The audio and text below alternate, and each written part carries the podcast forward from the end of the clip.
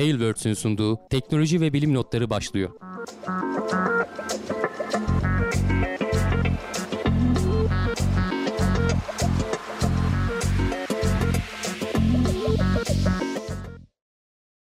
Teknoloji ve bilim notlarına hoş geldiniz. Ben Hamdi Kellecioğlu. Volkan Ekmen'le beraber her hafta olduğu gibi teknoloji ve bilim dünyasından gözümüze çarpan haberlerle karşınızdayız. Nasılsın Volkan? Çok iyiyim abi teşekkür ederim. Seni sormalı. Sen de iyisin umarım. Ben de iyiyim. Keyfim yerinde. Ne Biraz güzel. yorgunum bugün. Ee, ekstra yoğun bir gün geçirdik. Pazartesi yoğunluğu mu? Pazartesi yoğunluğu. Bir de hafta Evet. sonu falan böyle geç uy- uyanmaya alışıyor benim vücut. Hemen iki günde. Pazartesi, pazar gecesinden uyuyamıyorum bir türlü. Ee, Ama insan uyumak da istemiyor bazen. Yani Ya yarın istemiyor işte günde ama işte diye. sabah da erken kalktım. O yüzden hem biraz böyle uykusuzluk hem de biraz gün içi yorgunluk. Bakalım. Ee, ama iyiyiz yani. Hani bir sıkıntı İyiyiz yok. Şimdi haberlerimizi okudukça enerjimiz iyidir. yerine gelir. Bir kahve içseydin abi. Şeyse. Sen, sen kahveye Ben götürüyorsun. kahvemi görüyorum. götürdüm. Şimdi açılır benim Ben yavaştan. çaycıyım ya. Çay içiyorum. Yemekten sonra uyku bastırıyor bana. Çok yiyorum bir de. Her seferinde de aynı muhabbet. Hanım ya gene çok yedik ya uyku bastırıyor. Niye böyle oluyor diye. Olsun olsun. Evet insan kendini durduramıyor. Yavaşlamayı Durduramıyor. öğrenmen lazım bir şekilde. İşte bunlar hep şey işte bilinç o bilince erişemedik daha yavaş yavaş.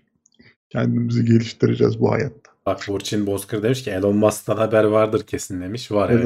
Elon'un olmadığı gündemimiz sayılıdır bence. Yani Sayılıdır evet. Var ama. E, Vardır da sayılı yani işte gösterirsin yani hani bu bu bu diye. Tamam o zaman şimdi şöyle hızlıca bir haberlerimizle başlayalım. Bakalım kulis e, bölümüne kadar neler var elimizde. Haberler bizi nerelere götürecek. İlk haberimiz Türkiye'den. E, ilk insanlı uzay görevi için bilimsel araştırma başvuruları açıldı. Biz astronot için mi? Bir Evet, astronot için konuşmuştuk? 23 e, Mayıs'ta açılmıştı galiba. 23 Haziran'a kadar günü vardı. Evet. Onda 10 günü var. Hala başvurmak isteyenler varsa unutmasınlar. E, bu artık bilimsel hani o astronot sonuçta bir 10 günlük göreve gidiyor demiştik. Hı hı. O esnada yapacağı e, bilimsel araştırmalar ISS'e gidebilmen için zaten böyle bir insanlığa faydalı bir şey yapıyor olman lazım hani e, diye söylüyorlar. E, Hı hı. Aslı hasta ne kadar var onu bilmiyorum ama sonuçta hani biz de oraya 10 günlüğüne birini gönderiyorsak boş boş gidip gelsin istemiyoruz. Ee, Türkiye Uzay Ajansı ve TÜBİTAK Uzay e, bir duyuru yaptılar. E, şurada hatta ayrıntıları da var. E, linke tıkladığınız zaman şu PDF'e gidiyor. Bayağı ayrıntılı hani amacı, kapsamı, neler yapılacağı. Hani diyorlar ki deneylerin süresi 7-8 günle sınırlı olmalı. Onun şartlarını saymışlar. 10 gün süreceği için toplam görev.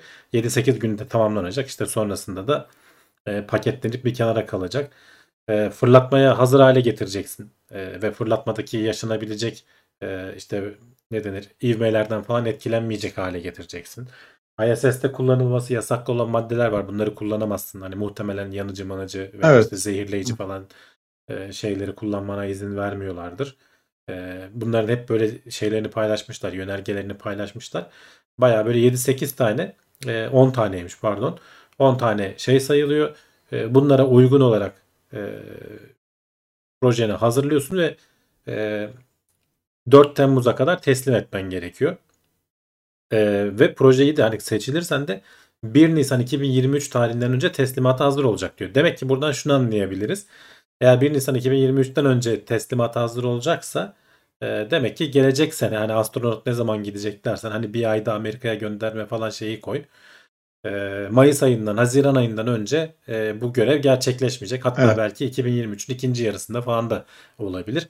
En azından hani 2023'ün başlarını bekleyenler varsa e, ondan e, onu beklemesinler diyebiliriz. Beklemesinler evet. Beklemesinler. E, Bunun gibi birkaç tane şey sayıyor. Hani en sonunda da ilginç e, bu deneylerin sonuçlarının fikri mülkiyeti Türkiye Uzay Ajansı'na ait olacak diyor. Çekilen fotoğraflar vesaire falan da Uzay Ajansı'na ait olacak diyor. Senin deneyini yapabiliriz. Sen bununla ilgili makaleni bilmem neni yayınlarsın ama hakları bizde olacak diye. Onu da özellikle belirtmişler. Hani bu işine geliyorsa başvur, gelmiyorsa Evet, evet. başvurma diye. E, bütün işte ayrıntıları var. Hani e, bizim izleyiciler arasından var mıdır bu şeye girebilecek bilmiyorum ama e, varsa başvurularını aksatmasınlar. 4 Temmuz'a kadar yapsınlar. Bu şey değil yani siz gitmiyorsunuz. Sizin e, hazırladığınız proje gidiliyor orada Tabii, tabii. deneniyor. Yani bu Bakılıyor. bir tane de Evet. olmayacak muhtemelen. Birden fazla proje seçilecek. Çünkü Hı hı. dedik ki 7-8 günlük e, süre içerisinde Bitmesi sonuçta lazım. oturup evet yani e, hay- 10 günlük süre var. 7-8 günlük test olacaksa süresi olacaksa demek ki yani en az e, bir dizi e, deneyi yapabilir. Hani bir tane deneyle sabahtan akşama uğraşacak değil. Hı hı. Oradan tabii video video çekme bilmem de o ilk gidecek astronotun canı çıkacaktır yani. Orada hani geçen aksiyon bir görevinde Çok ya. çalıştırdılar diye. Çok çalıştırdılar. O da öyle olacaktır ama tabii hani Olabilir. sonuçta bir ülkenin ilk e, astronotu olacaksın. Biraz da 10 gün için herhalde ona katlanılır. Askerlik gibi düşünüp Evet. başımıza varsa şey şafak 10 diyerek başlayacaksın herhalde olaya sabahtan. Hayırlısı olsun ne diyelim. Ee, şey ama sanki sonra başvuru süresi biraz kısa. Atıyorum sen şu an hazırda bir projen yoksa o projeyi hazırlamak için bir aydan kısa bir süren var. Yani ben Ama baş, çekimi- başvuru için bir ay yani sonrasında hazırlamak için bak Hayır, şimdi şöyle atıyorum, ben- yani. görevimi mesela ben böyle bir proje olacağını bilsem belki yıllar öncesinden hani düşünmeye başlayacaksın. Ya güzel nasıl bir proje sunabiliriz, ortaya nasıl bir şey çıkarabiliriz. Hani şu an projen yoksa hazırda senin gerçekçi ortama uygun kafanda planladığın bir şeyin. Hani çok böyle belli bir şeyler denk gelir mi bilemiyorum açıkçası. Ya Ben zaten hani şey akademik hayattaysan ve hani yaptığın projede yer çekimi seni etkiliyorsa, engelliyorsa, Evet, yer çekimsiz bir ortamda şeyler, olsaydı ne güzel olurdu ya şunu da bir denemiş olurduk falan diye düşünüyorsan buna başvurabilirsin. Hani zaten bilinmeyen de bir şey değil aslında böyle bir şey olacağı bekleniyordu uzun zamandır. Birkaç sene önce açıklanmıştı Hı hı. işte 2023 3'e kadar yapılacaklar arasında ayı vurmakla hani aynı dönemde ISS uzay istasyonuna e, e, astronot göndereceğiz. Orada deneyler yapacağız söyleniyordu. Hani bu alanın içindeysen ufak ufak hazırlanırdın aslında buna. Hani böyle son Olabilir. anda geç oldu denmez aslında. Ya bilemiyorum. Şimdi mesela bak belediye demiş aslında yer çekimsiz ortamda yapılması gereken deneylerim var ama ürünler patentleriyle koyulur. Hukuki kısmını çözmem lazım. E, tabii, Demek ki onlar da kısmı çözmesi bile 6 ay 7 ay benim gözümde yani. Tabii. Hani göndereyim mi göndermeyeyim mi yapayım mı etmeyeyim mi insanın demesi bile. Ya siz başvurunuzu yapın bir ay içinde bakarız biz çözeriz demek bana çok açıkçası benim kafama göre yatkın gelmedi ama belki yani dediğim gibi güzel deneyler çıkarsa da zaten Kesin çıkar değil mi? sonuçta. Zaten hani Ha. bu işe e, meraklı olanlar zaten hazırlamışlardır kendilerini bence çoktan. Olabilir, olabilir.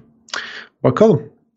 Ee, şimdi James Webb e, uzay teleskobumuzdan böyle bir aslında korkutan da bir haber. Mikro göktaşı çarpmış. Yürekleri hoplatan Evet, haber diyorsun. hopladı yürek.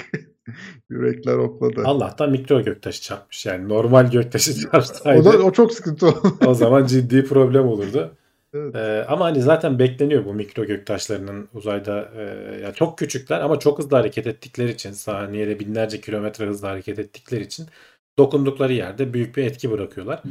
Ee, şimdiye kadar da 4 tane 5 tane olmuş. Bu beşincisi e, bu duyurulan. Ama bu beklenilenler hani onu bekledikleri oran bu belli bir oranda bunun olmasını bekliyorlar zaten. Uzay boşluğu diyoruz ama uzay boş değil işte gördüğün gibi. Ee, küçük mikro meteoroidler sana çarpabiliyor. Bu beklenilenden daha büyük olmuş. Sadece aradaki fark bu. Ee, ve hani görüntülü etkileyecek kadar e, olmuş. Tabii ki çeşitli önlemler almışlar. Şurada hatta e, şu segmentten C4 segmenti diyorlar. Yanlış hatırlamıyorsam şu e, en alttakinin bir sağ üst köşesindeki segmentti. Oraya çarpmış bir tane. Mouse'un ucu görünmüyor galiba e, şeyi ama e, öyle ta- ta- tarif edebilirim. En alttakinin sağ üst köşesindeki hemen. O segmentin bir yerine denk gelmiş işte. Şimdi bu segmentler çok küçük hareketlerle ayarlanabildiğinden o e, sonuçta hani ölü piksel gibi orada böyle bir iz bırakacak. E, o etkilemesin diye hafif açısını değiştirip etkiyi minimuma getirmişler. Gene de bir etki oluyor diyorlar. Hiç olmamı, olmayacakmış gibi yani tertemizmiş gibi olmayacak muhtemelen. Ama gene de hani ilk e, biz bu e, teleskobu gönderirken ki hedeflediğimizin çok daha ötesinde bir kalitede görüntü almaya devam ediyoruz diyorlar. Bu bunun gibi e, meteor çarpmaları, mikro meteor çarpmaları daha çok yaşanacak. E, zaten dediğim gibi bu beşincisiymiş. Sadece biraz planlanandan beklenenden büyük gelmiş. Çok daha büyük bir şey de olabilirdi. Hani tamamen şanssızlık. Diyorum ya yani kırıp atabilecek kadar büyük bir yani bir tane çakıl taşı büyüklüğünde. Hani bunlar dedim mikro dediğimiz hakikaten toz zerresi bunlar. Çakıl taşı büyüklüğünde bir şey denk gelirse e, Gitti. Gitti Milyon yani hakikaten gitti. Delip geçer yani hiç şey yapmaz. O hızlarda olduğu için. Bir de hani şey gibi düşün. Hani bir kurşun girdiği yerde hani hızlı gittiği için çok daha büyük bir etki bırakır ya. Bunlar Evet, onun evet. kat kat hızında gidiyor. Öyle düşüneceksin. O yüzden çok küçük bir şey olsa bile büyüklüğünü tahmin edemiyorlar. Yani bıraktığı etkiyi biliyorlar. Ama hani hızını bilmedikleri için büyüklüğünü tahmin etmemiz mümkün değil diyorlar. Ama hani düşündüğümüzden e, çok daha büyük. Hani beklediğimizden daha Et- büyük. etkiden anladıkları üzere e, daha fazla şey Evet. büyüklükte bir şey olduğunu düşünmüşler. Aynı zamanlarda da Hı hı. şeyi açıkladılar. 12 Temmuz'da artık ilk e, fotoğraf paylaşımı yapılacak. O zamana kadar tam dediğim gibi bunun bir ufak kalibrasyon ayarı daha gerekecek şimdi. Bunun aynayı tekrar hafiften yerini değiştirdiler. Biliyorsun bu aynalar çiftli çiftli falan çalışıyorlar. Birini de oynattığın zaman hafif onunla eş olan diğer aynayı da hafif ayarlama falan gerekiyor. Şu anda onları yapıyorlarmış. Sonradan işte enstrümanları, üzerindeki enstrümanları yavaş yavaş tekrar hayata geçirecekler. Ee, ki çeşitli şeyleri de var bu arada. Mesela ee, bir belli başlı göktaşı yağmurları olacağı zaman o L2 noktasından, Lagrange 2 noktasından geçeceğini bildikleri zaman ee, aynaları ters çevirebiliriz diyorlar. Hani Hmm. teleskopun yönelimini ters çevirebiliriz. Bu bu beklenmedik. Hani bu tamamen sürpriz. Yani o ters çevirme de sıkıntı sanki. Yani bir daha Yani şey gene mi sıkıntı ama en azından parlak yüzeyine gelmiyor. Arka tarafına çarpıyor. Şimdi bu parlak yüzeyi biliyorsun çok e, gayet güzel pürüzsüz bir şekilde parlatıyorlar. E oraya bir şey çarptığı zaman delmese bile en azından şey bozuyor. Parlaklığını bozuyor, etkiliyor. Arkasına çarpsa bu küçük mikrometeoritler daha az etki eder. E, bu Twitter'da şimdi burada res, şey bende yok, resmi bende yok ama hani Hubble'ın e, uzayda geçirdiği uzun süre boyunca e, darbe almış aldığı bir darbeler şeyi var gösteren bir fotoğraf var evet. fotoğraf vardı. Bayağı delik deşik olmuş yani alet ama işte e, onu sen düşünerek zaten baştan tasarlıyorsun. Tabii, Sadece bu yaşanan olay biraz beklenilenden büyük olmuş. Belki böyle bir şey bir daha yaşanmayacak. Beklendiği seviyede gidecek bütün bu E, hasarlar. Güzel olur. E, İlk günkü gibi olmaz tabi. Ama şeyde e, ne denir? Tamamen şanssızlık eseri dediğim gibi daha büyük bir şey de gelebilir. Darmadağın eder. E, milyar dolarlar çöpe gider yani. Hayır şeyde zor değil mi? Şimdi sen o Lagrange 2 noktasında aynaları ters çevirdiğin zaman tekrar düzeltip kalibre etmen lazım bir daha uzun bir Aynaları süre. kendisini çevirmiyorsun. Teleskopu çeviriyorsun. Ha, Aynalar sağ, şey duruyor. Aynaların ayarlarını bozmuyorsun yani. Bozmuyorsun. Teleskopu, Teleskopu komple dön. değiştiriyorsun. Yani bu bu tarz yöntemler olabilirmiş. Yani bunlar kullanılabilirmiş. Beklen e, şeyler olursa. Zaten bunun içinde bir e, ekip ayırmışlar. E, bu tarz Hı hı. şeylere daha dikkatli bakacaklar. Ama tabii dediğim gibi mikrometeorit yani nasıl e, tahmin edemezsin ki görmen de mümkün değil. Zaten hani biz devasa göktaşlarını dünyaya geldiğini göremiyoruz daha takip etmeye çalışıyoruz. Hani birazdan bizden biraz daha uzakta küçük küçük toz zerrelerini görmemiz zaten mümkün değil. Sıkıntı. Sıkıntı. Evet. Erik demiş ki ölü piksel nazar olsun James Webb'e. E, öyle diyeceğiz evet yani şu an için dediğim gibi e, iyi olan nokta e, başta planladıkları ki hani o da yüksek seviyedeydi. Ondan daha iyisini diyorlardı. Hala onun üzerindeyiz diyorlar. Hani baş- başta planlananın altına düşmedik diyorlar. Olabilir. Tamam. Bir de şimdi Ingenity'den kötü bir haberimiz var. Onda e, yön bulmasını sağlayan algılayıcılardan birisi bozulmuş. Ingenuity birkaç haftadır konuşuyoruz. Hep gündemimize geliyor. Geçen Kış uykusuna girmiyor muydu bu? İşte evet uçmasını erteleyecekler e, yaz aylarına kadar daha doğrusu bahar aylarına kadar e, diyorduk. Bu sefer hani e, uçuş ekibindeki bir mühendisten e, kötü bir haber geldi. E, yönünü bilmesini sağlayan sensörlerden biri bozulmuş. İn- İnklanometre di- diyorlar. Yani herhalde bu eğimini ve işte şeyini dönüklüğünü falan gösterebiliyor. Ne kadar ne yöne dönük olduğunu Hı hı. ölçen şeylerden biri. Ama hani bu uçmasına engel değil diyorlar. Sadece e, uçuş bilgisayarını yeniden programlamaları lazım. Bu e, çünkü aletin üzerinde bir sürü yedekli yapı var. Başka sensörler var. O sensörlerden gelen fotoğraf çeken işte kamerası falan var. O sensörlerden gelen datayı işleyerek sanki bu inklanometre varmış gibi hala çalışıyormuş gibi o datayı beslemeye devam edecekler uçuş bilgisayarına ki bunu da bekledikleri için hani böyle bir bozulma ihtimalini bekledikleri Daha için önceden yazmışlar. daha önceden çalışmışlar, kodunu da yazmışlar, senaryolarını hazırlamışlar. O senaryoları e, şimdi işte yükleyecekler buna e, Ingenuity'ye ve uçuşlarını ona göre yapacaklar. Tabii ki e, böyle gittikçe daha kötü olacak. Hatırlarsın Hubble'ın da işte o jiroskoplarından birisi, ikisi bozuldu falan. Bir şekilde idare etmeye devam ettiler. E, burada da öyle olacak. E, gitgide başka sensörlerde. Ama tabii ki şu anda önümüzdeki en büyük engel e, kış aylarını geçirmek. Yani o çok soğuyup da tamamen hani e, kapanacak noktaya gelirse, kendini şarj edemeyecek noktaya gelirse başka bir problem. Hareketsiz kaldığı için yerde işte üzerinde toz birikiyor, daha az güneş alıyor falan. Yani böyle bir kısır döngü bir durumu var. Bunun için tasarlanmamıştı. Zaten hani indikten sonra 5 fırlatma için hatırlarsan Evet. tasarla fırlatma Uzatılmış beş görev süresinde şu an. tasarlanmıştı. Hani kış aylarını atlatıp sonra bir tur daha uçması bilmiyorum. Şu anda 28. uçuş tamamlamış 29.ya çıkabilir diyorlar.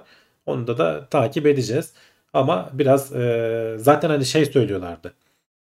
ne zaman bozulacağını bilemiyoruz. E, hani sensörlerde veya işte başka hareketli parçalarda bir sıkıntı gözükmüyor. E, bir bir şeyler patlayana kadar uçuracağız diyorlardı. İşte e, güneş Patlamaya enerjisi bir başladı. sıkıntı. İnklanometre bir sıkıntı. Bakalım takip etmeye devam edeceğiz. Tamam ya. İnsan Ol- ola- üzülüyor. Üzülmüyor değil yani ama. Ya yok, öyle de bir şey olabilecek şey. Eninde Yani. sonunda olacak yani. uzatılmış görev süresinde ya alet Evet, hani evet. bunların Yani sonuçta olmasını evet, dediğin onlar gibi da bekliyorlar yani. planlananın çok çok ötesinde performans sundu ama işte Tamam. o şey yapıyorsun hani bu e, ne denir bir anlam yüklüyorsun e, oradaki robota böyle Tabii, tabii, çabalıyor orası kendince falan e, duygusal yaklaşıyorsun ama işte e, yapacak bir şey yok. Ya yok yedek sistemler var ya o kadar kolay pes etmezler zaten yani. NASA mühendisleri harbiden hani o Hubble'ın bile senin anlattığın gibi bozulan gyroskoplarında nasıl çözümler üretip gene aleti bir şekilde çalıştırmayı başardılar yani. Burada da bir ton yedek sistem var işte kameralar var öbür sensörler var bir şeyler var. Ee, kesinlikle do- düzgün bir yöntem bulacaklarını düşünüyorum. Ha, bakalım. Yaparız. Evet. Şimdi bir de NASA'dan bir haberimiz var. Demiş ki biz UFO'ları araştırmak üzere bağımsız bir araştırma başlatıyoruz. Evet bunu aslında nedense bu aralar e, UFO da demiyorlar bu arada. UPA diyorlar artık. Unidentified e, Aerial UAP pardon Aerial Phenomena diye yani tanımlanamayan e, hava olayı e, Evet. diyebiliriz Türkçesine. Tanımlanamayan uçan cisim e, değil de artık ismini değiştiriyor. Çünkü UFO ismi biraz kirlendi hakikaten. Hani e, yıllardır kullanıla kullanıla hatta bir tane ekranda da paylaşıyorum. En çok sevilenlerden biri bu Apollo 16 görevi sırasında ayın yörüngesinde işte bizi izliyor uçan daire falan dedikleri bir görüntü ama aslında e, Apollo uzay aracının e, aydınlatma lambalarından bir tanesinin şu yanındaki de e, uzun kısmı da kolu. Ama bu fotoğrafı işte e, hareket eden bir uzay şey ne denir uçan daire diye e, pazarlayabilirsin kolaylıkla. Hem de işte düşün ayın o bölgeden çekilmiş. Hani bizim oralarda gezdiğimizi biliyorlar. Bakmaya geldiler falan diye. Bunun gibi şeyler. Ama hakikaten açıklanamayan bazı şeyler var. Ee, bu Savunma Bakanlığı da bunun için ayrı bir çalışma grubu kurdu. Geçtiğimiz aylarda açıkladı onlar da. NASA da dedi, dedi yani biz de yapalım. Ee, çünkü sonuçta bilim her konuya e, bakabilecek bir şey. Hani açıklık getirebilecek en iyi kaynak. Hani, hani e, en azından hani alanı e, tamamen şarlatanlara falan bırakmamış oluyorsun.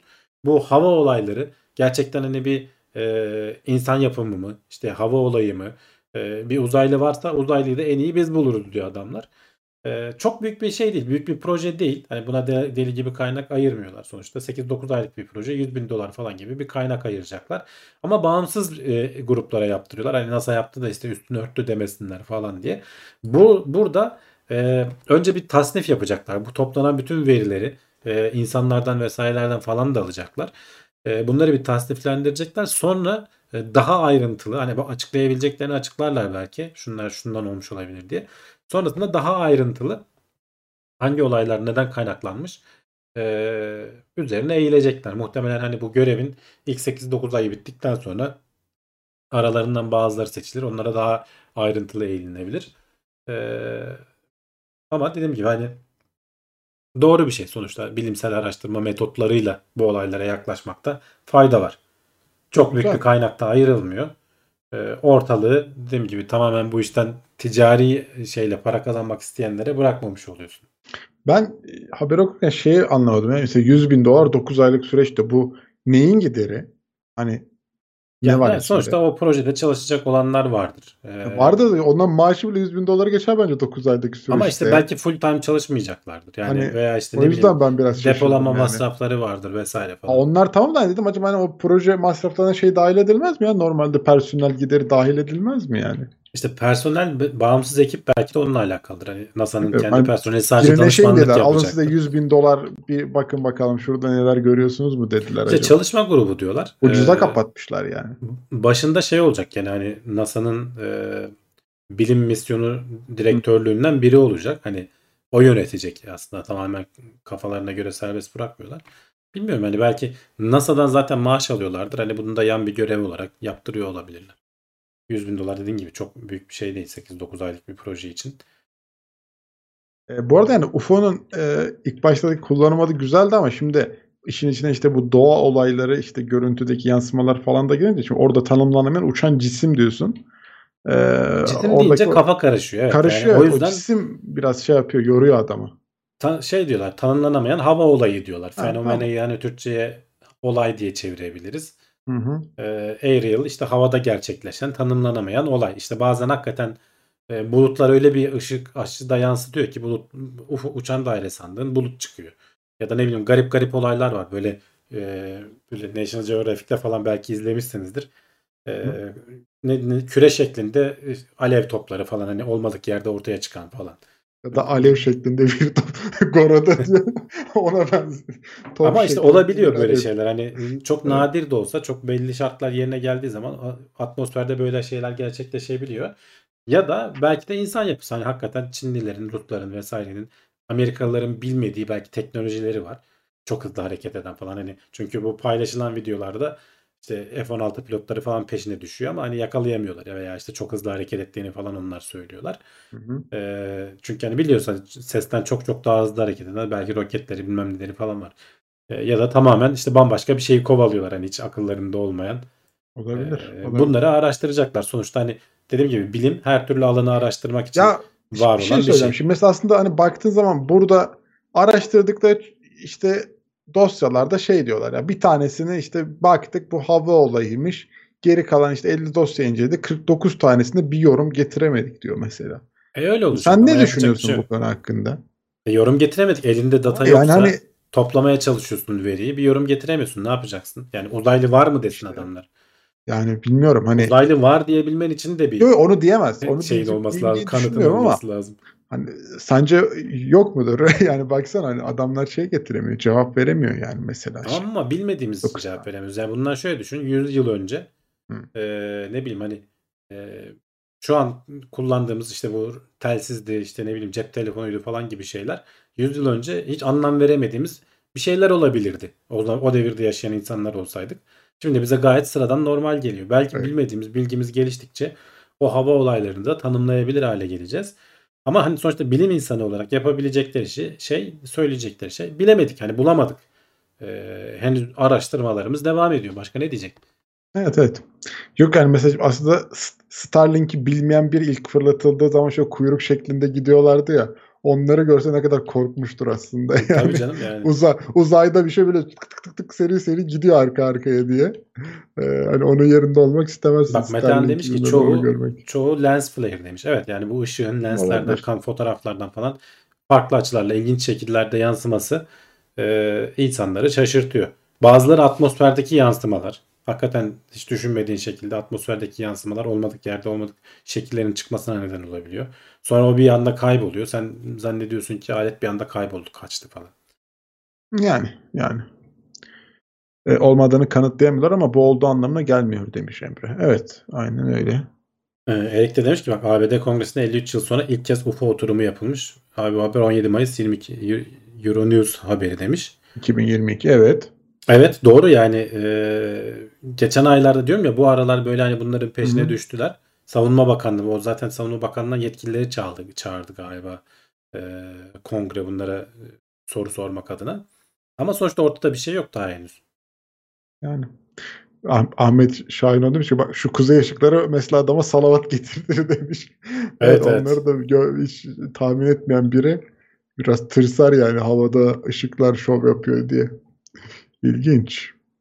Tamam. Bak Carl Sagan'ın bir sözü Hı. var. Evren epey epey büyük bir yer. Eğer ki sadece biz varsak bu epey büyük bir israf olurdu demiş. Ee, Olabilir. Brave yazmış Carl Sagan'ın sözünü. Biz- Doğru güzel bir laf ama e, sonuçta bile bulmadığın sürece de bilemezsin. O yüzden hep bir soru işareti olarak kalacak. Sadece bizim için yapılmış. Arthur e, C. Clarke'ın bir sözü müydü? E, evrende yalnızız veya değiliz. Her iki seçenek de aynı derecede korkutucu diye. Evet, evet. hakikaten de öyle yani. Güzel yani. Tamam. Şimdi bir de hayatın yapı taşları ilk kez uzaydaki bir göktaşında tespit edildi. Evet, Neydi bu? Ryungu muydu? Ryugu evet. Ee, Ryugu'da. Japonların e, göktaşını işte biz adım adım takip ettik görevin her aşamasını aslında. Evet. Hayabusa 2. Varmasından tut da haritalaması işte e, dalıp çıkıp e, örnek toplaması sonra dünyaya dönüş yolculuğuna geçmesi dünyaya inmesi falan gayet başarılı bir görevdi. Sonra işte bu e, Örnekler. örneklerin açılması zaten Hı çok az 53 gram mı ne öyle çok az bir örnek toplandı. Küçük bir örnek toplandı. 5.4 gram evet.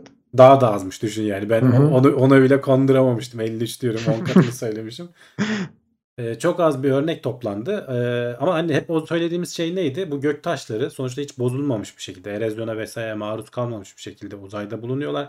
Güneş sisteminin ilk e, anlarından kalma ne varsa onları üzerlerinde taşıyorlar. O yüzden o bizim çok ilgimizi çekiyor. Özellikle de karbon temelli olan e, C e, göktaşları, C seviyesi göktaşları dedikleri bir şeylere gidip bu Ryugonlardan biri. Hı hı. Oradan aldılar geldiler. Ki bu zaten aradığımız bu e, amino asitler. Proteinlerin yapı taşları. Bizim vücu- vücudumuzda da kullanılan bu proteinleri sentezlerken kullandığımız şeyler. E, pek çok var doğada zaten. Bunlar hani protein öncelleri deniyor. Protein e, bunlar birleşip proteini oluşturuyorlar. Belli şartlar e, meydana geldiği zaman. Bu amino asitler e, bu göktaşında bol miktarda bulunmuş. Hatta 20'ye 20'ye yakın farklı amino asit bulunmuş. E, bunun özelliği şu başka bir hani gök cisminde gök taşında diyelim daha doğrusu bulunan ilk amino asitler. Şimdi bu, bu tek olmayacak tabii. Ryugu'dan sonra şimdi Osiris Rex, Rex Amerikalıların görevi ev yolculuğuna çıkmıştı. 2023'te galiba dünyada olacak. Onun da incelemesi. O da gene e, üzerinde yaşama ait organik materyaller falan bulundurulabilecek e, ne denir? Bir gök taşından parça alıp gelmişti. Hı hı. Ee, hani çok böyle büyük yani canlılığı bulduk diyeceğimiz bir şey değil ama bu şey teorisini güçlendiriyor. Ee, dünya oluştuktan sonra zaten hani e, güneş sisteminin ilk halinde de e, bu amino asitlerin zengin bir şekilde bulunduğundan bahsedebiliriz. Dünya oluşurken falan işte o e, aşırı ısınma çünkü bu birleşirken falan dış yüzeyi falan tamamen şey oluyor. Bu amino asitler yok olmuş olabilir. E, canlılık tekrar nereden oluştu diye soruyorduk. İşte bu gök taşları dünya yeterince soğuduktan sonra dünyaya çakılırken içlerinde bünyelerinde bu dünyaya gereken yapı taşlarını e, canlılık için gereken yapı taşlarını taşımış olabilirler. E, hipotezlerden bir tanesi bu. E, bu hipotezde bu destekliyor. Çünkü e, Afrika'da mıydı neydi bir düşmüş göktaşı 3.6 milyar yıl öncesine tarihleniyor ve üzerinde e, amino asitler bulunmuştu. E, bu, bu bulduğumuz e, şeyde ne denir e, Ryugu'dan aldığımız ölçümde bu hipotezi biraz daha güçlendiriyor. Ama kesin budur diyemeyiz. Dediğim gibi canlılık bulduk da diyemeyiz. Canlılığın öncelleri gereken hani yapı taşlarını buluyoruz. Onların birleşip canlı haline gelmesi bambaşka bir süreç. Onu da ayrıyeten araştırıyoruz şu anda. Ee, gene e, güzel bir ilerleme yani baktığın zaman ilklerden Tabii biri. Ee, Ya diğer şöyle düşün. Sonuçta o Hayabusa 2 görevinin ki bir de onun birincisi var. Hı hı. Ee, harcanan paralar vesaireler işte elde ettiği sonuç. Bu daha ön inceleme, ön araştırma. Daha Hı hı. kim bilir ne ara ne araştırmalar çıkacak daha e, bununla ilgili e, makaleler bol bol yazılacak. Evet. bakılıyor evet. Anlatılanlar yeni gelecek görevler de var. Görevlerden dönen araçlar da var. Onlardaki örnekler de incelenecek. Ee, geleceğimize ve geçmişimize e, ışık tutup onları aydınlatmaya çalışacaklar. Ee, Brave diyor ki dünyadaki yaşam bir tohumlama olabileceği hipotezleri mevcut. Evet yani o başka canlılar gelip tohumladı ya da işte kendi kendine böyle şeyler tohumlamış oluyor. Ee, Asteroidler bir asteroid üzerinde vardı. Ee, şeyler de söyleniyor işte Mars'a çarpan büyük bir göktaşı oradan parçaların kopup dünyaya gelmesini sağladı falan. Böyle şeyler yaşanabiliyor zaten dünyada da Mars'a ait kayalar bulabiliyoruz. Ee, ama hani canlılık oradan mı geldi Ee, veya işte dünyada kendi kendine mi oluştu henüz net bir cevap veremiyoruz şu anda. Evet. Tamam. Bu haberi de geçtik. Sıradaki haberimiz. Şimdi Elon Musk soran bir arkadaş vardı ona gelsin. SpaceX demiş ki biz bu Starlink uydurayla alakalı işte Falcon 9 Starship'i de araya katarak bir değerlendirmeye de bulunmuş. Elde ettikleri sonuçlar, gelecek planları. SpaceX'in evet yani bir e, All Hands Deck diye e, bir toplu işte genel değerlendirme yaptıkları bir toplantı yaşandı geçenlerde. Hı hı. Orada da e, bazı duyurularda bulundu Elon Musk. E, hatta animasyonu da var. Onu da bir yandan oynatayım şöyle. Küçük hali haliyle şeyde. Hı hı. E, bu Starlink 2 uydularının yeni versiyonları yapılmaya başlandı. E, Starlink 1 versiyonlarına göre çok daha büyükler. Onları Starship dışında Falcon 9'larla falan taşıyamıyorsun. E, bu Starlink 2 uydularının nasıl uzaya fırlatılacağıyla ilgili e, bir animasyon paylaşmışlar. Böyle bildiğin makinalı tüfek gibi alet şarjörden boşaltıyor aslında yani. Şu anki sistemde biliyorsun onlar şöyle hafif döndürerek açılan ve dağıtılan bir yöntem vardı galiba yanlış hatırlamıyorsam. Hı hı. Ee, şimdi böyle ikişer ikişer e, tam da ekranda şu anda görüyorsun. Ee, şeyin içerisine yerleştiriliyor. Ee, bunların her birinin e, uzunluğu 7'şer 7 metreymiş. Ağırlığı da 1250 kilogrammış. Şu anki e, versiyon 1 ve 1.5 uydularının e, 4 katı falan büyüklüğünde. Yani çok daha büyük e, Starlink uydularından biraz daha uzağa da yerleştirilecek zaten. Kapasiteleri de daha yüksek. Hem iletişim hızları anlamında olsun hem de işte Hı hı. e, aynı anda işte aktarabildikleri veri miktarı falan olsun. E, çok daha yüksek iki, iki katı en azından kapasitesi var diyorlar. E, Starship'i de e, onayını aldılar. E, Booster 7 ile e, Starship 24 e, fırlatılacak. Raptor 2 motorlarını taktılar. E, FAA'dan galiba onay geldi mi tam emin değilim şimdi hatırlayamadım ama eli kulağında diyorlardı. E, ama hani son birkaç ay sonra bunun artık fırlatması e, Gidiyor. çok kısa bir zaman kaldı diyelim yani artık inşallah bekliyoruz. Bu arada hani başka duyurular da yapmışlar tabii ki. E, Falcon 9 ile ilgili diyor. Mesela bu senenin başından beri hatta birkaç ay öncesinden beri son e, ondan birkaç ay öncesinden beri neredeyse her hafta bir fırlatma yapıyor SpaceX.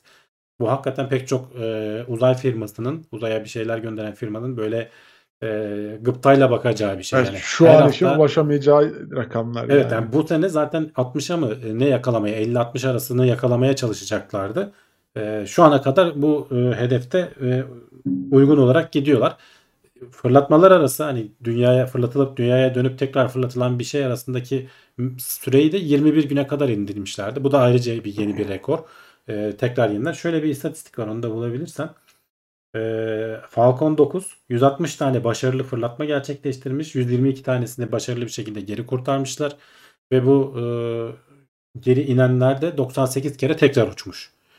Yani tekrar tekrar kullanılabilir. Bunların hep istatistiklerini veriyorlar. E, 2022 yılı içerisinde 4 tane Falcon Heavy fırlatması bekleniyor. Eğer bir gecikme vesaire olmazsa. Onlar da izlemesi ayrı bir keyif bekliyoruz. Yani. Güzel. onun dışında tabii ki aksiyon bir görevi işte ISS, ISS'e ilk taşınan ticari e, şey bu sene içerisinde oldu. Ee, pek çok işte kargo görevi, Crew Dragon görevleri e, bunların hepsi başarı hanesine yazılıyor. Artı şurada hatta fotoğrafta da gördük. Benim merakla beklediğim e, SpaceX'in kendi elbiseleriyle falan işte uzay yürüyüşü yapacağı e, gene tamamen e, özel bir ekipten oluşacak. E, Dawn mıydı? New Dawn mıydı? Görevin ismi şimdi hatırlayamadım. Ee, bir şey Dawn, Polaris Dawn, ha. Polaris Dawn görevi. Bunlar birkaç tane görev olacaktı. Ayrıntılarını konuşmuştuk birkaç program önce. Ee, bunları bekliyoruz açıkçası. Ee, şeyi ertelediler. Starlink e, halka arzı olacakmış. Onu 2025'lere falan ertelendiğini duyurdu galiba Elon Musk. Ki Hı hı. hani bu Starship bir hazır olsun. Çünkü Starship'in e, ne denir? e, kaderiyle Starlink'in kaderi birbirine çok iç içe geçmiş durumda. Starlink'in bu şeylerini topluca fırlatabilmesi için Starship gibi güçlü bir fırlatma sistemi Mecbur lazım. kaldı şu an. Mecbur O yüzden kaldı. evet yani mecbur kaldığından değil böyle planlanmış bir şey aslında yani yaptıkları şey Ya, tabii hani ya, planlayarak an- öteki evet. türlü yapsalar çok pahalıya mal olur. Hani hiç gönderilemeyecek bir araç yok değil var. Ama Starship gibi tekrar kullanılabilir ve güçlü bir şey olması lazım ki her attığın uyduyu çöpe atacaksan o 10 bin uyduyu uzaya göndermek çok e, şey olur. E, pahalıya olur. mal olur. Aşırı pahalıya mal olur. Evet. E, o zaman da he- o maliyet dünyadaki şeye yansır. Şu an için e, yatırım aşamasındalar. Hem Starship tarafına hem Starlink tarafına. Starlink'in 500 bin abonesi varmış yani şu an için Evet. açıkladıkları. E, 32 ülkede 500 binden fazla abone ve eklemeye devam ediyorlar. İyi bir rakam. Yani. İyi bir rakam. Ben hani bir rakam. çok mutsuz insan da görmedim. Demek ki memnunlar yani hani aldıkları hizmetten. Biraz maliyetleri yüksek güzel, bizim için güzel. tabii. Hani yabancıların parasıyla Hı hı. ne kadar fark eder bilmiyorum ama onların E, ama zaten başka şansın olmuyor. İşte böyle özellikle taşradaysan falansa Hı hı. e, bağlantı hızları e, yeterli gelmiyor. Çoğu insan böyle şeyleri kullanıyor. Amerika koca kıta zaten ki 32 ülke diyoruz artık dünyaya yayılmış diyebiliriz. Öyle öyle. Yo iyi gidiyor projeler. İşte Starship'ten de güzel haberler e, gelmeye devam ediyor. Oradan da fırlatışına kadar bekleyeceğiz bakalım başka neler karşılayacak bizi diye açıkçası. Onu demiş ki sıka sıka uydu atıyor adamlar. Evet şu Aynen öyle. planlanan o. Planlanan öyle. Bir aksilik olmazsa. İlginç Takır de takır yani. fırlatıyor alet. İlginç de. Ee, bakalım. Evet, şimdi uzaydaki e, maceramızı biraz yeryüzüne doğru indiriyoruz. Şöyle insanın özünden haberler. Doktorlar kanda bulunan kanserle DNA parçalarını takip ederek hastaların kemoterapi almalarına karar verebiliyor.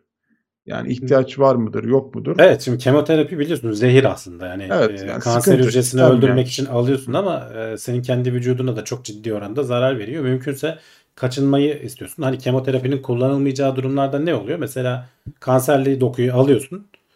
Sonrasında kemoterapi kullanıp sağda solda kalanları da hani tamamen yok edebilirsin. Çünkü tekrar metastaz yapmasın, tekrar üremesin diye. Ee, bu haberdeki konu da özellikle zaten ikinci evre kolon kanseri için. Ee, birinci evdeki kolon kanserinde genelde zaten kemoterapi kullanmıyorlarmış. Hı hı. Ee, ikinci evre kolon kanserinde dokuyu da aldıktan sonra ikinci evrede ne oluyor? İşte e, etrafındaki kas dokusuna da yayıldıysa falan ikinci evre oluyor. Başka şeylere gittiyse işte üçüncü evre oluyor. E, bütün vücuda yayıldıysa dördüncü evre falan gibi. Hani kanserin genel evrelendirmesi bu şekilde oluyor. Burada ikinci evre kolon kanserinde işte hastanın e, kolonunu alıyorsun. E, hastalıklı dokuyu alıyorsun. Sonrasında genelde e, doktorlar kendi hani e, aldıkları dokudan örneklere falan bakıp kemoterapi kullanıp kullanmamaya karar vermeleri gerekiyormuş. E, kullananların da %75'inin aslında kullanmasına ihtiyaç yok diyorlar. Ama %25'inin hangi %25 olduğunu bilemediğin için safe hattı güvenli tarafta kalabilmek için e, her ihtimale karşı şeyi veriyorsun. Çünkü hani o e, ameliyatı oluyorsun vesaire. E, sonrasında da çok zor bir süreç. Hani bu kemoterapi senin bağışıklık sistemini etkiliyor, bütün vücudunu etkiliyor, hayattan bezdiriyor seni yani. Alman gerekmiyorsa almaman en önemli şey. Bunu çok basit bir şekilde kanda serbest dolaşan DNA parçacıkları, daha doğrusu kanserli dokunun DNA parçacıklarını çok hassas bir şekilde tespit edebilir hale geldiğimiz için artık bunları tespit edip buradan bu hastanın kemoterapi alıp almamasına karar verebilecek noktaya getirmişler. Ee, ve bunu da tabii ki araştırmaları devam ediyor şu anda. Ee, 455 hasta üzerinde yapmışlar. Bunların 302'sine e, bu dediğim DNA şeyini uygulayarak karar vermişler. Geri kalanları da e, kontrol e, şeyi olmuş, grubu olmuş. Normal standart prosedür neyse onu uygulamışlar. Doktorun inisiyatifine bırakarak yani şey yapmışlar. Her iki grupta da metastaz olmama oranı %92 ile %93,5 yani aralarında çok az bir fark var. E, diğer grup e, yüzde işte e, yarı oranında neredeyse şey almamış. E, ne denir? Kemoterapi almamış. Ona rağmen kansere e, kanserin tekrar etme oranı aynı seviyelerde kalmış. Tekrar etmeme oranı daha doğrusu aynı seviyelerde kalmış. Dolayısıyla diyorlar ki yani biz hastaların yarısına gereksiz yere kemoterapi vermemiş olduk. Bunu şimdi tabii başka e, şeyler için de kullanmayı deneyecekler. Kolon kanseriyle başlamışlar ama işte kolon kanserinin diğer evrelerinde işte e, pankreas kanserinde falan bu e, aradıkları DNA parçacığı neyse bu belki ileride bambaşka kanser türlerine de uygulanacak. Geçmişte haberlerimizi biz hatırlıyoruz konuştuğumuzu. E, kandaki bir damla iki, işte iki damla kandan bakarak ya da işte basit bir kan testi yaparak e, kanser şeyleri e, kontrolü veya başka hastalıkların kontrolleri yapılabilecek gibisinden haberler konuştuğumuzu hatırlıyorum. Bu bir tanesi artık hani e, faz 2 aşamasında kontrollü bir şekilde denenmeye başlamış insanlar üzerinde. Güzel bir gelişme. E, Yani evet, adım adım durum- ilerliyoruz yani. hani o durumda e, kimse kalmak istemez ama hani e, böyle bir şey insan başına gelirse evet o kemoterapiyi alıp almamana karar verilmesi bile önemli bir artı. Çünkü senin de dediğin gibi yani vücuda ciddi zararlar veren bir tedavi yöntemi aslında. Hani o yüzden uygulanması istenmiyor.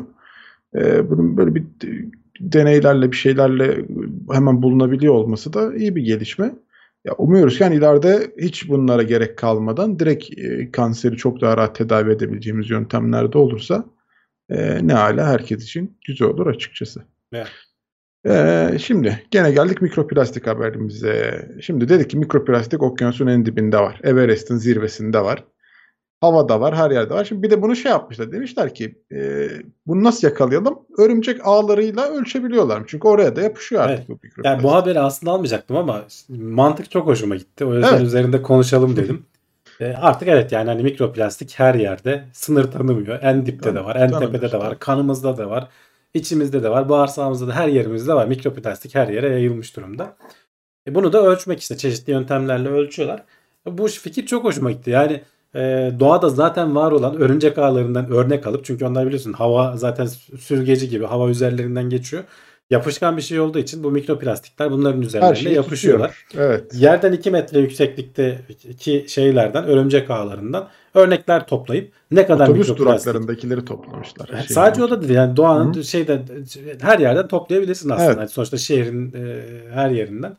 E, çok güzel bir fikir. Hani iyi gelmiş akıllarına hakikaten havada böyle şeyleri ve şey buluyorlar hani buldukları şey de e, örümcek ağının ağırlığının %10'u mikroplastik parçacıklarından oluşuyor. Çok ciddi miktar yani ya baktığınız Evet, zaman. evet evet ciddi bir miktar. Yani ö- zaten olduğunu Azımsanmaz. biliyorduk da bunların da çok büyük bir kısmı e, PET e, plastikleri.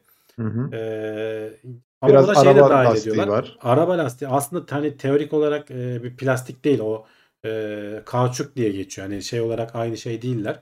E, bizim konuştuğumuz plastikle kimyasal olarak kauçuklar aynı şey değil ama sonuçta aynı etkiyle hani çevreyi kirleten o araba lastiklerinin aşındıkça etrafa toz halinde uçuşması o da bir mikroplastik tırnak içerisinde e, kapsamında değerlendirebiliyor. Önemli bir kısmı da oymuş.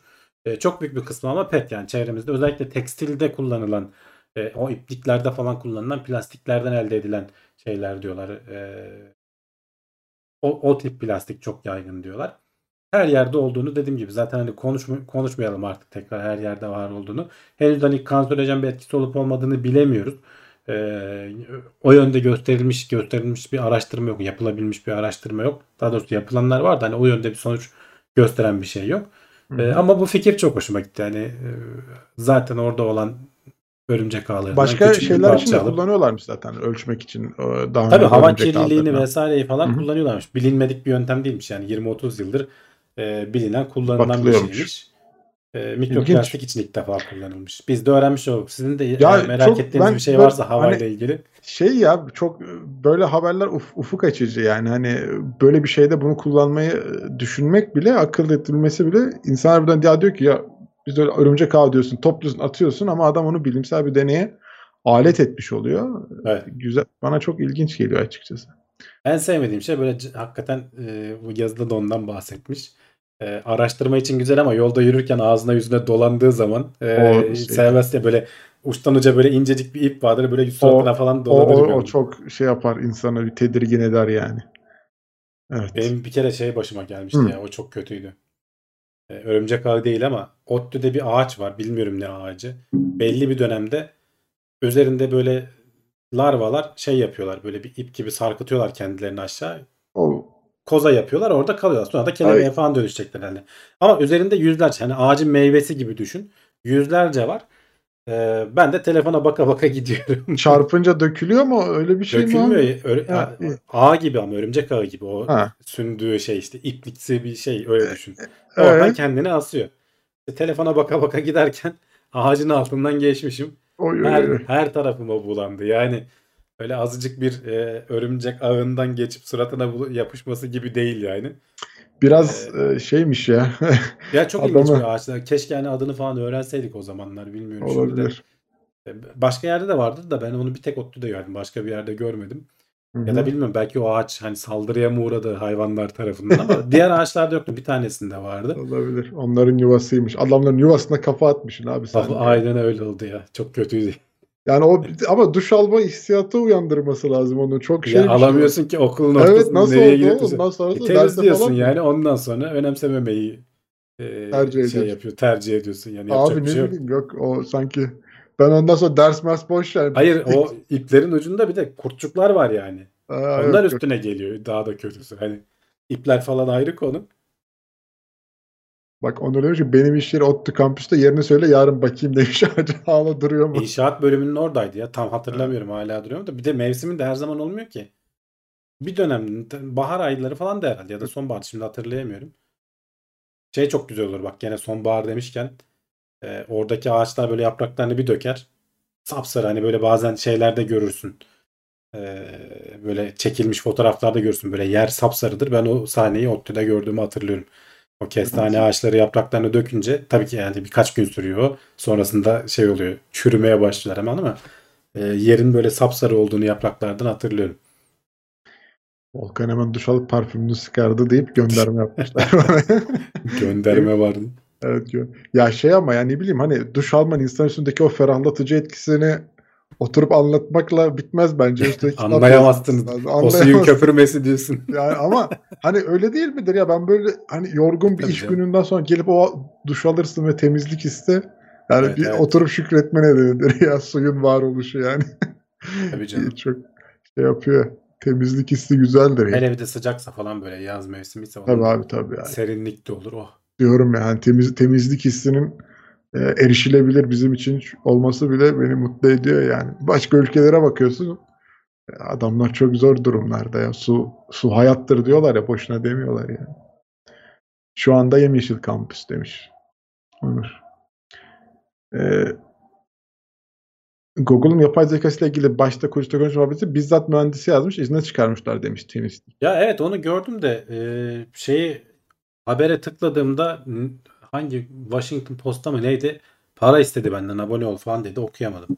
Bir yerlerde daha görürüz bu ortaya çıkar eğer hani böyle ciddi bir haberse.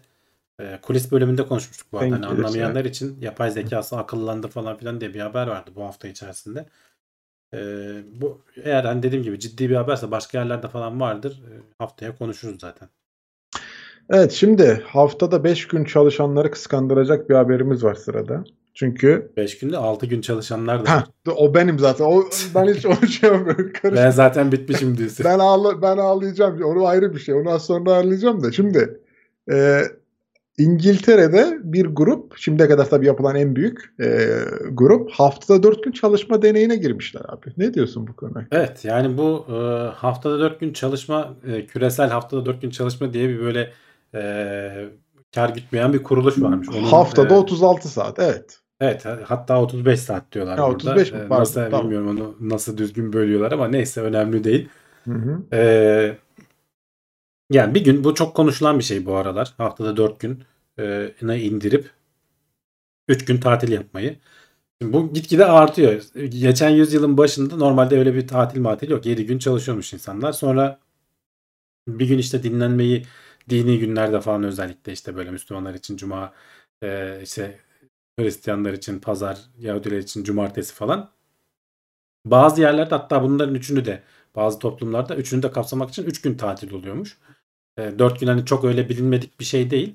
Ama Hı hı. genel kullanım 7 gün çalışma üzerine. Sonra işte bu geçen yüzyılın başında artık yavaş yavaş hafta sonlarını falan tatil yapmaya başlıyorlar. Hani çünkü işçinin e, başka şeylerle uğraşması moralini düzeltiyor, psikolojisini düzeltiyor, verimliliği arttırıyor.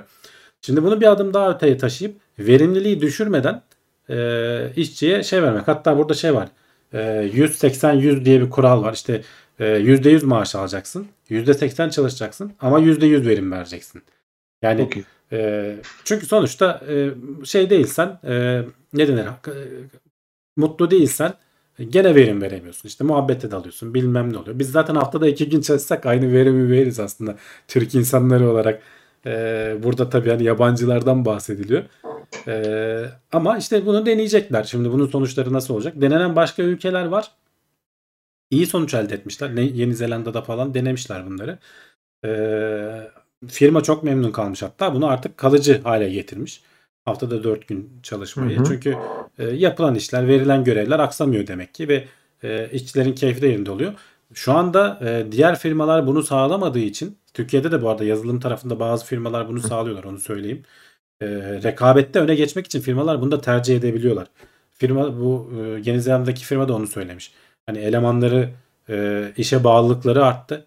E, aynı parayı alıyorlar. Daha az çalışıyorlar ama aynı verimi de alabiliyoruz. Verdiğimiz görevleri de yerine getiriyorlar. Sonra 3 günde kalan günde ekstra bir günde de hayatlarına bakıyorlar. Keyiflerine bakıyorlar. Bu böyle gidecek gibi geliyor. Bana dediğim gibi. İleride bir, bir 100 yıl sonra bizim torunlarımız e, haftada 3 gün çalışmayı 4 gün yatmayı konuşacaklar. Belki işte bu verimlilik otomasyonu artınca tamamen sana maaşı verecekler. Biliyorsun evrensel asgari ücret Evet. diye de bir şey var. E, o da bir yandan konuşuluyor. E, sırf ekonominin dönmesi için belki vatandaş olduğu için sana para verilecek noktaya geleceğiz. Sen onun üstüne ekstra bir şeyler istiyorsan hani normal yaşamını bilmem ne her şeyini geçineceksin yaşayacaksın. Ekstradan bir şey istiyorsan çalışacaksın. Bir gün iki gün neyse. E, belki insanlık o günlere doğru gidecek bilmiyorum ama şu an için e, ben daha çok duymaya başlıyorum. Bunu bilimsel araştırmasını da yapıyorlar. Bu araştırma bu arada e, Oxford, Cambridge vesaire falan üniversitelerden e, gözlemciler de var, katılım katılımcılar da var. E, kontrol edecekler yani hani bunun sonuçlarını gerçekten ölçecekler. E, faydalı oluyor mu olmuyor mu diye. Hı hı. Ama zaten dediğim gibi bu özel sektör tarafında özellikle zaten hani isteyen firma e, bunu kendi kendine de deneyeyim diyebilir. Zaten şu anda da yapmaya başladılar. Şimdi e, 6 gün çalışan ben bu konu hakkında ben 5 güne de razıyım şu an için yani 4'ünü istemiyorum 5 güne de razıyım yapacak bir şey yok. E, buna benzer bir haber ben nerede onu arıyordum az evvelden beri de Nestle Türkiye'de yapmışlar. E, Cuma günleri 14.00'da mesai bitiyor. E, Cuma günü zaten işte sonra bak işte mantıklı süre çünkü zaten Cuma Ha? 14'ten sonra çoğu firmada biter yani hakikaten. Yani doğru Evet. düzgün bir iş yapılmaz. Ondan sonra goy goya sarar başlıyor. insanlar. Evet verimsizlik başlıyor.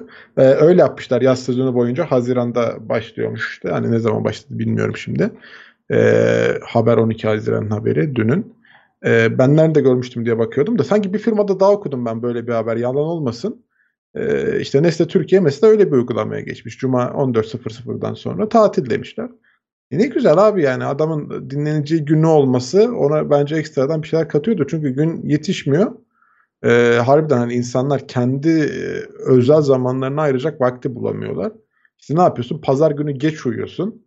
Ee, pazartesi işe yorgun argın gidiyorsun. Pazartesi zaten öğlene kadar yemek yiyesiye kadar böyle bir mayışık halde iş yapıyorsun. İş yapmak istemiyorsun. Ee, İşte ama bak bu dediğin doğru. Ama bak orada da şöyle bir şey var. Ben bu hafta 4 gün haftada çalışmaya karşı olanlardan da yazılar okumuştum geçmişte. Hı. Orada da adam diyor ki ya diyor aynı performansı 4 günde vereceğim diyor canım çıktı diyor. E, strese bağladım diyor. E, ben istemiyorum diyor mesela. Böyle yaklaşanlar da var olaya. Abi o, çal- o istediği gibi herkes çalışabilir. Yani veriyorsa adam öyle de çalışır, öyle de çalışır yani hani bilmiyorum. Belki tercihe bağlı bir şey olsa gene güzel olur. Ee, ama şey yani dinlenme günlerinin azlığı bence genel bir kanı olarak herkes katılıyordur yani hani insanların dinlenme süresinin azlığına. Ya Ya biz zaten şimdi biz aynı bunu maaşı alacaksın e, Ha. ama dinleneceksin bir gün deseler kimse kim itiraz Kimse eder ki buna zaten. bir de biz Türkiye'de yani Türkiye şartlarında biz daha haftalık e, çalışma saatlerimizin üstünde çalışan e, kesim olarak bile Tabii. e, sıkıntılı yerdeyiz yani. Kaldı ki işte dört gün bilmem ne. Yani Diğer üç günde de başka yerde Evet. çalışırım Var. diyenler de var ama bak yorumlarda. bak o da güzel. O da güzel. O onun tercihi abi. hani öbür firma %100 performansını veriyorsa onun tercihi. Bir şey diyemem yani. Veremezsin ama bak firma İşte veremez. o 3 Veremez. günlük tatili sen dinlen şarj ol bana gel %100 çalış diye veriyor. Sen o arada bir de 3 gün gidip bir yerde çalışırsan e, gelir %100'ünü buraya veremezsin yani uzunca bir süre. Yani belki hani bir ay verirsin de sonra 6 ayda veremezsin o performansı. O yüzden e, zor yani bu konular. E, Dart demiş ki e, hibrit çalışılıyor işte 3 gün iş 2 gün ev falan. Hı hı. Ya o başka. Onda %100 çalışıyorsun gene ama evden çalışıyorsun. Ee, biz de öyle yapıyoruz şu anda mesela. 3 Güzel. gün 2 gün gidiyoruz bazı haftalar. Bazı haftalar 2 gün bazı haftalar 3 gün. Geri kalanında da evden çalışıyoruz ama evde toplantılar yapıyoruz. Ee, işte bir araya gelmesi gereken kişiler geliyor. Sana işte bir görevler assign ediliyor.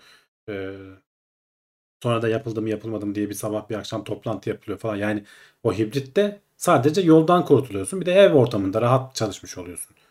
Bu bambaşka. Bu bildiğin hafta sonu gibi yani. Sana nasıl hafta sonunda kimse Hı hı. iyi iş yerlerinde hani tırnak içinde söyleyeyim. Bizde her zaman öyle olmaz da düzgün iş yerlerinde hafta sonunda aramaya şey yaparlar. Çekinirler bile ya adamın tatilinde rahatsız etmeyelim diye. Evet. Ee, şimdi bu üç gün olunca işte cuma gününden itibaren başlıyor. Öyle düşün. Aramaya e, aramıyorlar. İşte toplantı olmuyor. Çalışmıyorsun falan. Ya bu şey olmuştu. Sorun olmuştu mesela. Bizde geçen bayramda aradaki iki günü tatil etmediler ya.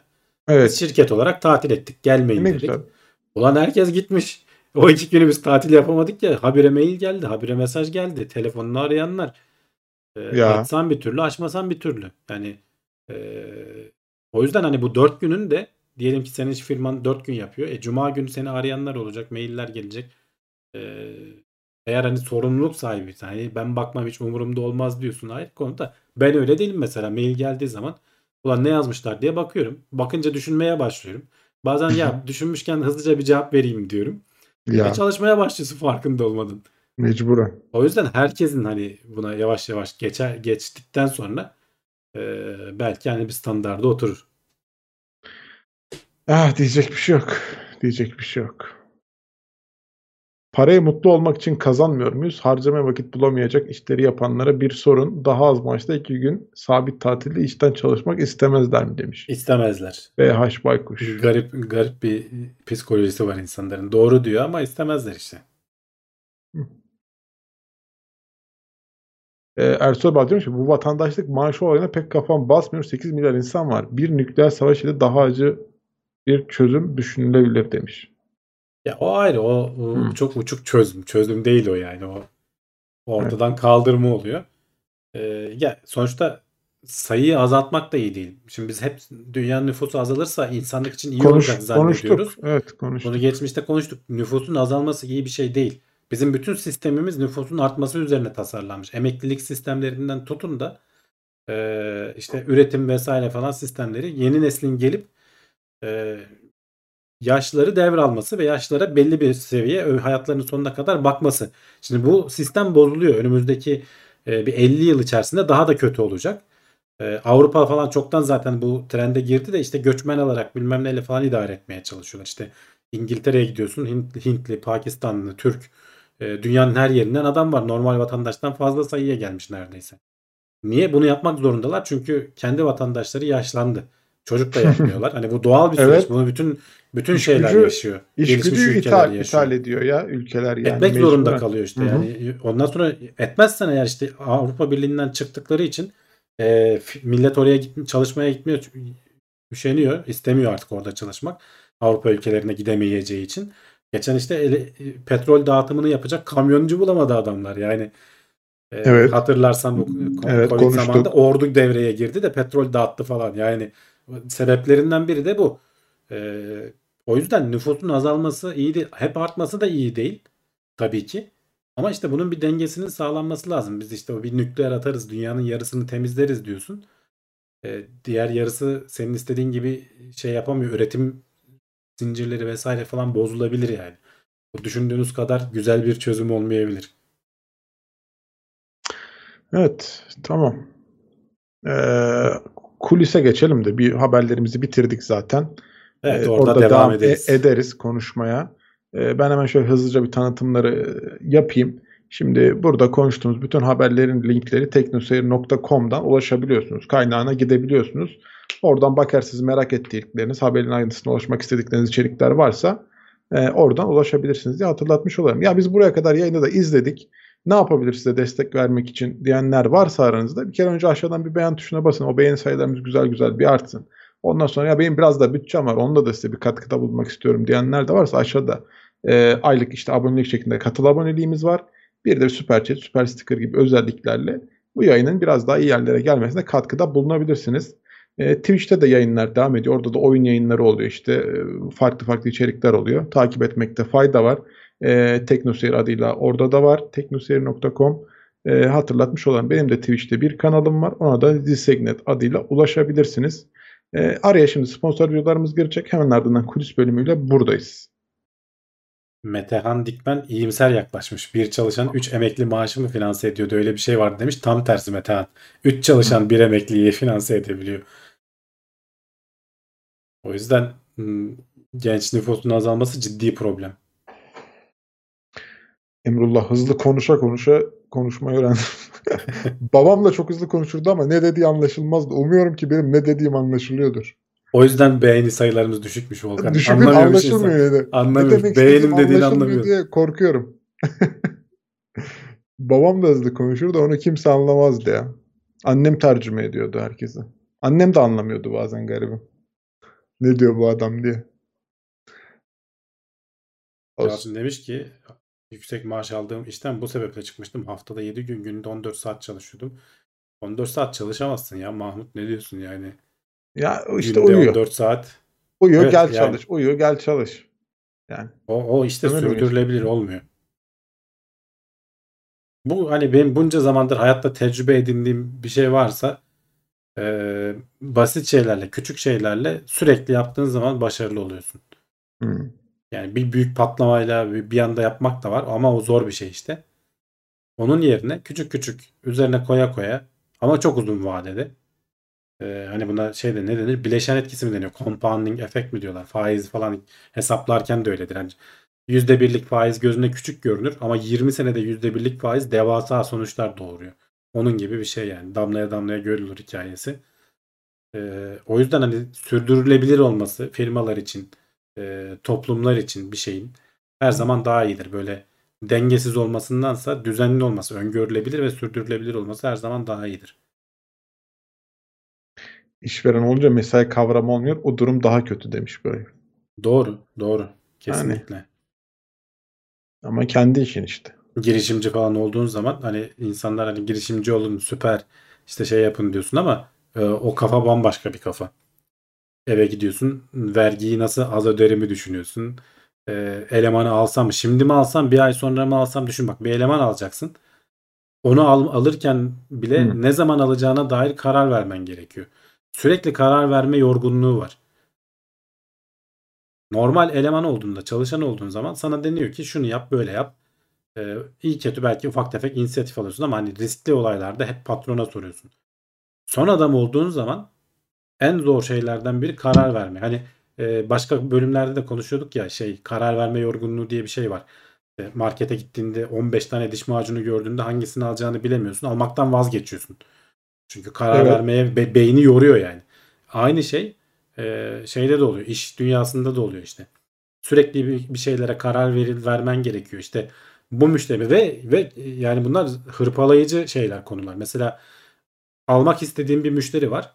Çok basit yani her, her zaman herkesin başına gelebilecek bir şey. Adam indirim istiyor. İndirimi yapmalı mısın, yapmamalı mısın? Evet. Yapmazsan adamı kaçırabilirsin.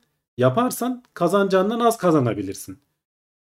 Al işte çok ciddi bir şey yani. E, Çok basit ama değil mi? Yani Evet. burada işte kararı vermek çok kolay değil. Yani e, e, bunun, bunun gibi günde en az 10 tane 20 tane karar aldığını düşün. E, hakikaten girişimci olmak yorucu bir şey o anlamda.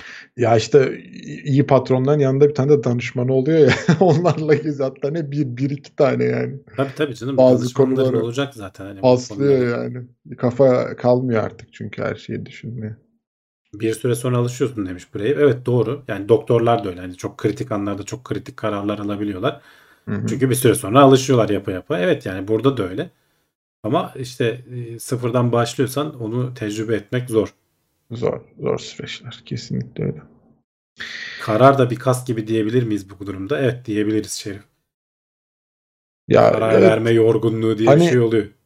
işte o marketteki örnek yani geçerli harbiden market için. Mesela pazara gidiyorsun. Birçok tercihin var. Hangi şeyden alayım, tezgahtan alayım diye domatesi. Bakıyorsun işte fiyat analizimi yapayım. O nereden gelmiş, bu nereye gitmiş, bu mu güzel, şu mu güzel. Markete gidiyorsun tek çeşit. Alıyorsun, çıkıyorsun yani. O o ben bilançta diyorum ya, baktığında restoranlarda işte- da mesela en sevdiğim şeylerden biri gittiğinde fix önüne koyulan restorandır. Bazı öyle yerler var. Değil İşte mi? mesela me- metrelik kebap diyor. Adamın olayı bu tamam. Başka hiçbir Oh, şey başka sana bir şey yok. Oturuyorsun sadece. Masaya oturuyorsun ve getiriyor adam. Öyle önüne tabağa koymaya başlıyor. Direkt geliyor yani. Bence süper bir şey. Çünkü menüyü aldığın zaman bakıyorsun ulan bugün şunu mu yesem bunu mu yesem. Geçen şunu yemiştik. Yeni bir şey mi denesem ya kötü çıkarsa. Heh, Eskisinden zaten hani ha- hayat kaliteden çok görmüş. mı? hayat bizi çok görmüş. Ama işte bu diyorum ya yani bu karar verme. Tam bunlar hani belki yemek seçeceğin yemek iyi bir karar verme. Keyifli bir karar verme şeyi ama zor yani o da zor. Evet evet. O yüzden ben diyorum ya restorana sadece gitmeye karar veriyorsun. Oraya gittiğin zaman adam önüne tabağı koyarak başlıyor. Ne güzel bir şey ya. Yani şey diyorsun da şöyle sen şunu demek istiyorsun. Bazı konularda karar vermeme isteği e, insanı e, daha güzel, daha cezbedici hale getiriyor diyorsun yani. Her şeyin de kararını biz vermeyelim. Bazen de hayat bizim önümüze bir şeyleri sunsun. Ya işte öyle olmuyor ki. İşte. Hani restoranda mesela öyle yapacaksın o zaman. Yapacak bir şey yok. Ee, düşünmek koşmaktan çok görüyor demiş Mahmut Yalçın. Evet. Yani farklı tür yorulma. Düşündüğün zaman böyle kafan kazan gibi oluyor yani. Böyle bir bulut. Bende öyle oluyor mesela. Çok kafa yorduğum zaman böyle bir bulutlu bir böyle şeyle dünyaya bakıyormuşum gibi falan oluyor. Ha. Can Hakan demiş ki Python öğrenip yapay zeka mı yapsam, JavaScript mi öğrensem? Yani hangisine hevesin var ona göre derim yani. Hani yapay zeka şu anda herkesin çok gündeminde. Biraz orada şey oldu, enflasyon oldu haberiniz olsun. Ee, ama ilerleyecek bir sektör. Ee, yapay zeka mühendisi aradığımız zaman biz mesela 150 tane başvuru geliyor. Frontendçi aradığımız zaman 10 tane başvuru geliyor. Şu anda hani işler tersine dönmüş durumda. Yapay zeka mühendisi de lazım. Hani o böyle fiyakalı bir isim. Ee, ama e, sıradan web tasarımı yapacak adam da çok lazım şu anda. Çünkü onu daha çok fazla kişi yaptırıyor. Öyle düşün bir yandan. Senin ama önemli olan sevdiğin şey hangisi? Merak ettiğin, ilgini duyduğun. Hani ben böyle görsel bir şey yapmak isterim. Tasarım yapmak isterim. Veya yapılmış bir tasarımı ekrana giydirmek isterim. insanların arayüzünü yapmak isterim gibi bir şey mi düşünüyorsun? Yaptığım şeyi hemen göreyim mi diyorsun? Yoksa hani yapay zeka gibi yeni bir alanda benim ilgimi çekiyor diyeceğim. Bir alan mı istiyorsun? Önemli olan senin sevmen. O çünkü başarıya götürür seni. Bak Kaan Cenk demiş ki geçen haftaki programımızı izleyip iyice emin olarak haftaya 50 saatlik bir Python kampına katılacağım. 10 gün boyunca günde 8-9 saat çalışarak öğreneceğim. Var mı verebileceğiniz bir tavsiye demiş. Ya tek söyleyebileceğim şey yani çok aşırı bir şey bekleme. Hani 10 günde günde 8 8 9 saat e, kafanda kalmayacaktır çoğu şey. Orada edindiğin şeyleri sonradan tekrar ederek başka derslerle, başka kurslarla pekiştirmek. Uzun vadeli düşünün. O yüzden hani az önce dedim ya küçük küçük adımlarla uzun vadede. Ama bir başlangıçtır. İyi, iyi bence.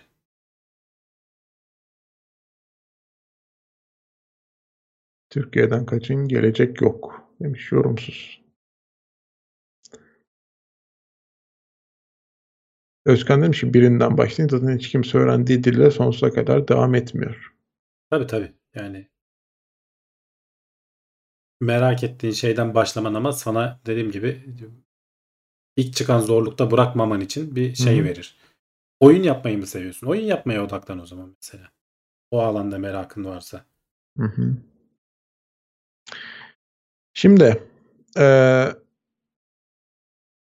CS50 diye bir ders var. Bu e, Harvard. Üniversitesi profesörü David Mullen evet, tarafından evet. verilen efsane bir, bir bilgisayar bilimlerine giriş kursuymuş. Bunu kodluyoruz.org'da Türkçe'ye çevirmişler. Hem altyazılı e, hem de dublaj olarak.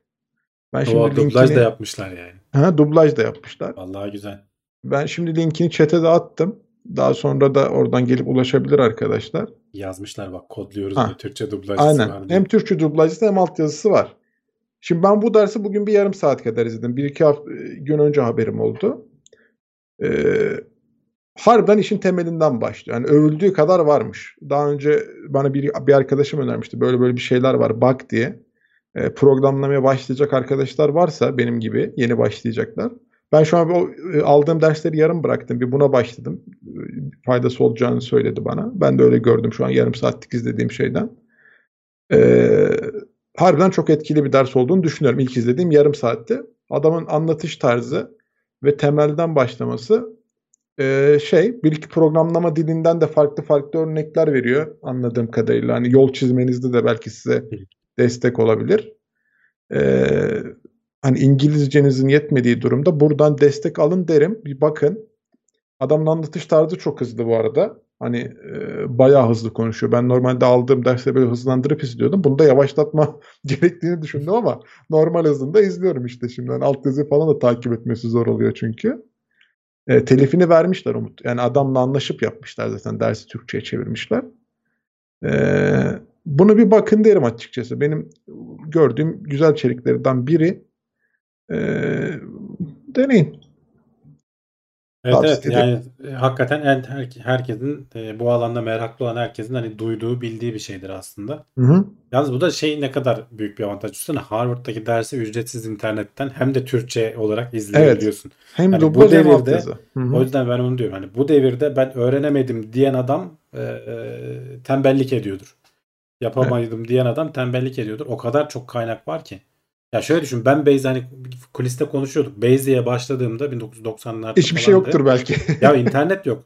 Bir tane Kita- kırmızı kitabım vardı. Ben evet hatırlıyorum belki şu arkada bir yerde duruyordur hatta. zamanlar. Ya o kitapta da işte hatalı oluyor. Base'in versiyonu senin bilgisayarındaki versiyonunu tutmuyor. Sen veya İngilizce bir kitap buluyorsun. Orada doğru düzgün İngilizce bilmeden e, çocuk halinde bir şeyler yapmaya çalışıyorsun. Orada yaptırmaya çalıştığın falan da hani böyle şekil çizdirmek, böyle çiçek miçek yaptırmak falan gibi şeyler. Hı hı. Yani şimdi o kadar büyük bir avantajlı ki insanlar işte YouTube videoların vesairenin falan sınırsız olması, Türkçeler bir de Türkçelerinin bile bulunması çok avantajlı yani bir şeyleri öğrenmek Hı konusunda. Bu sadece bilgisayar için değil bu arada. Her türlü dersin Harvard'ın pek çok dersinin e, hangi alanda olursan ol e, dünyanın en iyi hocalarının ders verdiği derslerin şeyleri var. E, adamlar Var, evet. bedava koyuyor internete. Ya bu Sen arada öğrenmek iste yeter ki. şey çok hoşuma gitti. Ders çok temelden başlıyor. Hani 8 bitin ne demek olduğundan başlıyor. Evet, Ondan sonra gidiyor yazılıma. Ee, hani mesela o kadar ben şey değilmişim yani ayrıntılı bilmiyormuşum. Evet hani az çok biliyorsun neyin ne olduğunu ama adam sana bir daha böyle güzel a- ayrıntıları ve trikleri o kadar güzel noktalarda veriyor ki ha diyorsun bunun mantığı buymuş demek ki diyorsun. Yani Ayar yazı- nokta neymiş anlıyoruz diyorsun. Aynen aynen yaz, yaz, yazacağın şeyin de en azından nasıl bir şey olduğunu mantığını öğreniyorsun. İlk izlediğim yarım saat çok e, öyle geçti. Çok hoşuma gitti ya. Ya şeyin farkına varmıyoruz. Şimdi bak biz burada canlı yayın yapıyoruz. Şu videonun enkod edilip karşı tarafa ulaştırılması öyle bir devasa bilgi birikiminin sonucu ki. Yani o, o 8 bitin bitin ne olduğunu anlarken hani çok basit bir sayıyı bilgisayara Hı hı. yazdırtmaya çalışırken yaptığın şeyleri düşününce Evet. burada düşün yani bak yani anlık video enkod ediyoruz. gidiyor. Evet. Megabitlerce upload ediyoruz. Bunu aynı anda yüzlerce kişi izliyor. Yani teknolojinin geldiği yere insan bir kere daha hayran oluyor hakikaten böyle hı. ayrıntılarını, altyapılarını öğrendikçe. Ya çok basit bir örnek verdi. Çok hoşuma gitti. Şimdi telefon rehberinde diyor atıyorum S harfiyle başlayan bir adamı bulacaksın diyor. Şimdi diyor programlamada bunu şey yapabilirsin diyor. İşte A'dan başla içinde var mı diye ayırarak git. A'da yoksa B'ye geç. B'de yoksa C'ye geç. Ee, ama diyor ya da diyor şey de yapabilirsin. Ya önce diyor tam bir ortasından ikiye böl. Aradığın harf o tarafta mı bu tarafta mı bir karar ver. Ha bak diyor şimdi sorununu %50'ye indirdin. S diyor daha sonra gelir diyor ortalamadan. Onu da diyor bir daha bir ikiye böl bakalım nereye geldin. Bir daha bir bak diyor. Ha bak diyor şimdi kodunu sadeleştirmeye başladın işte. Daha küçük adımlarda daha hızlı yerlere varıyorsun diyor. Ee, Bak o bu önemli bu söylediğin. Bu bildiğin aslında standart sıralama algoritmalarından bahsediyorsun. Yani evet. ama bak bu CS50'nin olayı bu zaten.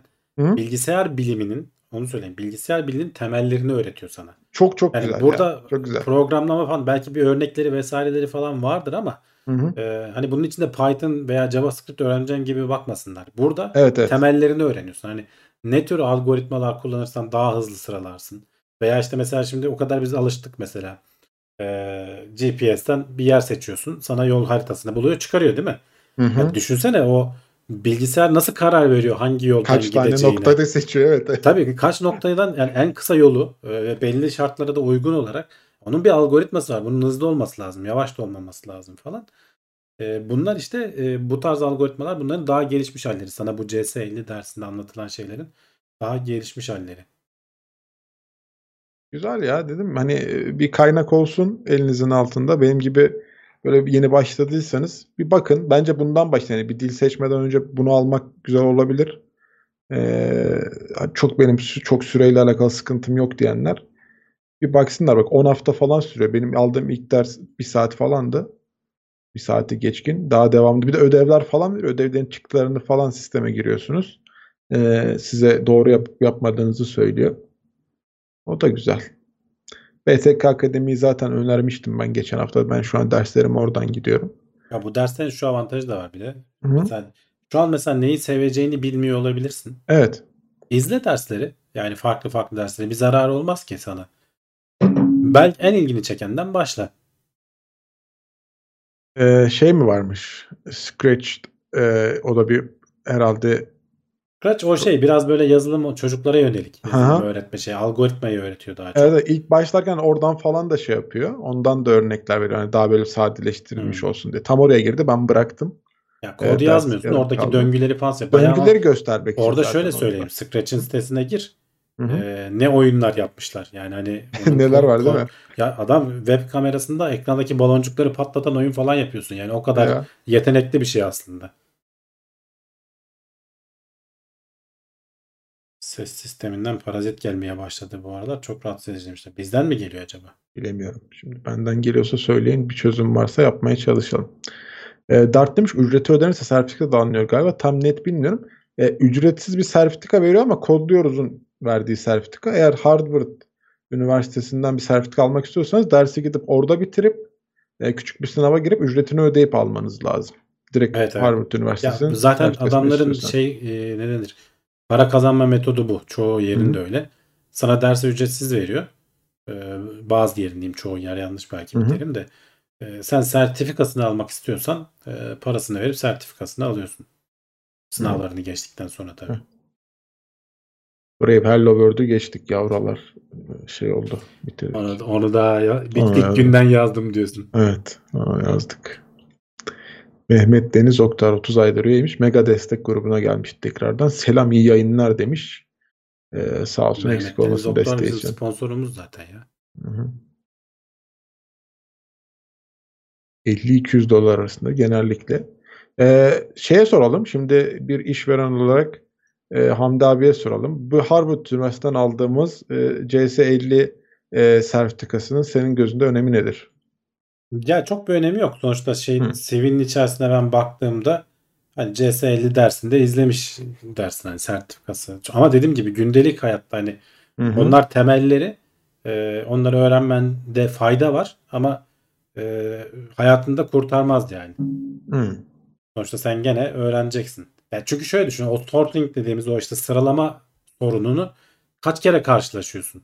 Yani yaptığın işe göre belki hani çok karşılaşıyorsundur ama e, bazen de o kadar karşılaşmıyorsun. Hani yani e, sıralama veya işte bir şeyin içinde bulma falan konularını. Hı hı. Hı hı. e, öğrenmen lazım. Hani Dediğim gibi işin temeli olduğu için.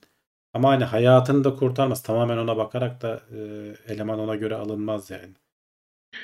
Sertifika diyormuşum. Sertifika diyeceğime. Tamam. O olabilir. Ben öyle hatalarım var. Hatalarımla kabul edebilirim diye şarkıya gireceğim şimdi. Yani şey diyorsun. e, o sertifikanın pek bir etkisi yok diyorsun. Ama adamın Be- o dersi be- görüp bence biliyor yok yani. olması hani Evet, biliyor evet. olması ama bir şey yapar senin gözünde değil mi? Adama bu dersi de Tabii almış tabii canım. Yani o yüzden onu sadece gidip kodluyoruzdan alıp oradaki sertifikayı e, koymak da ya da sertifikayı Ya hangisi sertifikayı koymuyorsun bile canım. Yani onu Hayır, yani hani- yazarsın evet. yani. yazarsın manasında. Open source projelere destek atın demişti birisi demiş. Evet yani GitHub'ına mesela bakarsın bir kişinin e, open source projelere ne yazmış, kod yazma şekline falan bakabilirsin. E, ne yazmış, ne etmiş ona bakarsın. Ben şeyi de sevmiyorum. Bu iş görüşmelerinde bazen böyle hani sorular falan soruyorlar sana işte e, ne bileyim hatta bazılarına beyaz tahta üzerinde kod yaz falan diyorlar. Bana şimdi beyaz tahtada kod yaz desen yazamam. Çünkü yani o kullandığım e, kod geliştirme ortamı o kadar benim için şeyleri falan hazırlıyor, tamamlıyor ki. Değil mi? Unut, unuturum yani çoğu bir şey. Yani işte ama o, o mesela yapay bir şey. E, beyaz tahtada kod çözdürmek falan. Veya sana çok sıkışık bir anda bir şey soruyorlar falan. Onu çözmeni bekliyorlar. Ben mesela iş görüşmelerinde öyle yapmıyorum. Ben gayet normal birebir konuşuyor gibi. Nerelerde çalışmış, ne yapmış, yaklaşımı nasıl, iletişimi nasıl, iletişim önemli. E, derdini nasıl anlatıyor, e, konuşması nasıl, e, projem var mı bir iki örnek. Sonra referans belki sorulabilir. Tanıdığı referanslardan birilerinin şey yapması. Bizim e, MATLAB'dan yazılı sınavımız vardı ya. Bayağı girip şey yapıyorduk. Yazıyorduk. Bak, Deniz Oktar demiş ki bizim şöyle işimize yarıyor. Spesifik bir teknolojiyle ilgilenenleri bazen girdikleri eğitimlerden yakalayabiliyoruz. Örneğin Scala diliyle ilgilenenleri bulmak için functional programming eğitimi gibi. Hmm.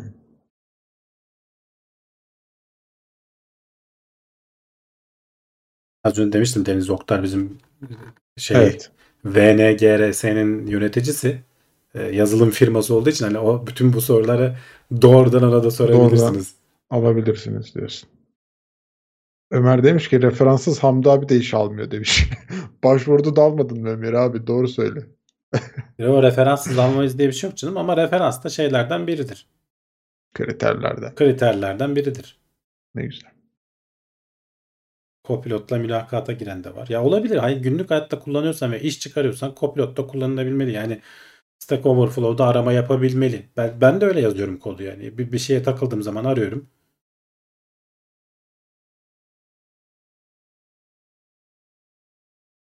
Cloudflare'i kullanıyor musunuz? Ücretli versiyona gerek var mı küçük siteler için? Bence gerek yok. Ee, TeknoSeyir'de kullanıyoruz Cloudflare'i. Ücretsiz versiyonu yeterli geliyor bize. Bence ücretli versiyona geçmeye gerek yok. Ücretli versiyonda bazı ek, ekstra doğrulamalar falan veriyor yani. Hani sende bir kısıtlama yapmıyor da bence ihtiyacımız yok. E, bilim notlarının 50 bölümünü izledim desem işe aldırmayayım. Ben 100 bölüm sunuculuk yaptım burada. Alacaksan beni al. öyle öyle imkan varsa ben daha torpilliyim. Torpilim en üstte. Bilim notlarıyla alamayız ne yazık ki. Tabii canım ama çok etkili olmuyor. Mazotun hali ne olacak demiş Erkan Çelik. Vallahi bilmiyoruz Erkan. İzliyoruz biz de sadece izlemekle yetiniyoruz. 30 30 olacak. Gidişat öyle. 30'dan sonra bakacağız.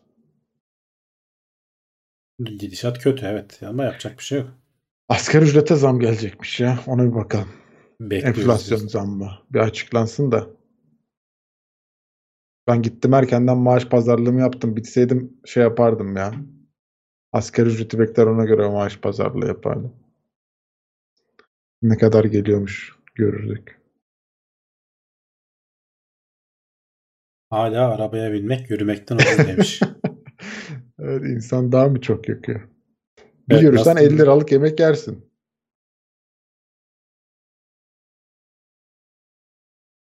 Devlet kurumlarında çalışma geçmişi olması adaylar için artı mıdır? Ya bence değildir.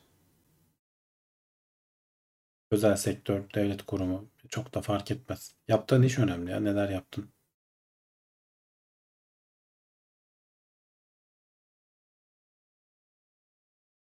Python öğrenmesi kolay ama performansı düşük bir dil diye düşündüm hep. Yani ne yapacağına bağlı olarak değişir Metehan. Yani performansı düşük bir dil diye düşünmemek lazım. Yani C'ye göre düşük evet.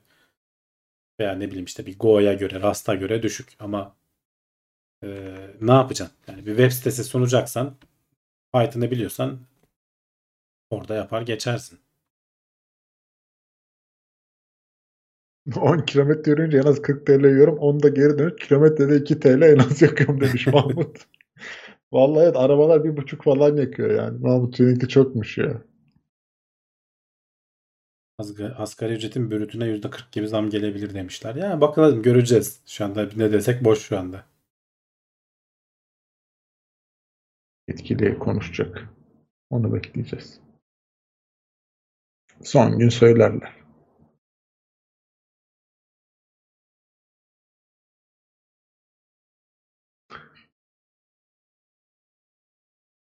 Evet, zam gelmeyen günler istisnaymış. Yapacak bir şey yok. Dolarla satın aldığımız için dolar fiyatı yükseldikçe Ee, bir arkadaş da HackerRank diye bir site önerdi ama burada e, daha bakmadım. E, algoritma soruları falan varmış. İngilizce bir kaynak. Hmm. Algoritma soruları soruyormuş. Onları cevaplıyormuşsunuz ama daha bakmadım. Gelecek hafta ben bir incelerim gene buna vakit kalırsa ama gene ben buradan duyurayım. Belki benden hızlı gidenler varsa şu atayım linkini. Kendim incelemedim. Bir bakın belki işinize yarar. Algoritma soruları soruyormuş.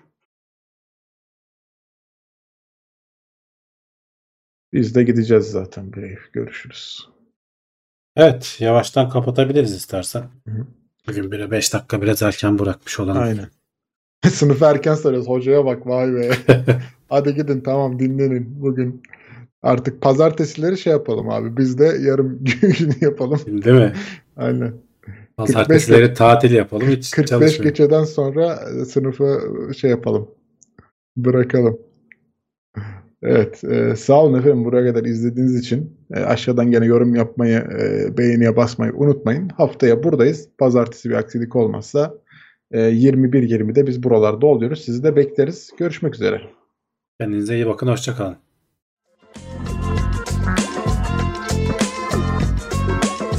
Tailwords teknoloji ve bilim notlarını sundu.